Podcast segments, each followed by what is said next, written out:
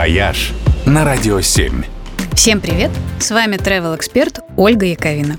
Чтобы стать настоящим полярником, теперь не обязательно зимовать на льдине.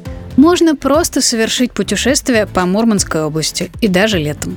С этой весны там начал действовать паспорт полярника. Совершенно настоящий, с водяными знаками, персональным номером и фотографией. Выдают такие в туристско-информационном центре Мурманска. Получив паспорт, можно отправляться в путешествие по всему Кольскому полуострову. И при посещении самых важных и интересных его достопримечательностей получать в свой новенький паспорт печати.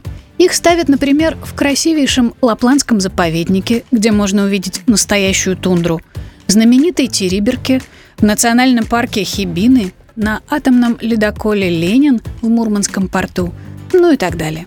Чем больше вы наберете штампов, тем больше получите скидок и приятных сувениров для настоящих полярников. Надо сказать, что Мурманская область не единственный регион, который завел свой фирменный туристический паспорт.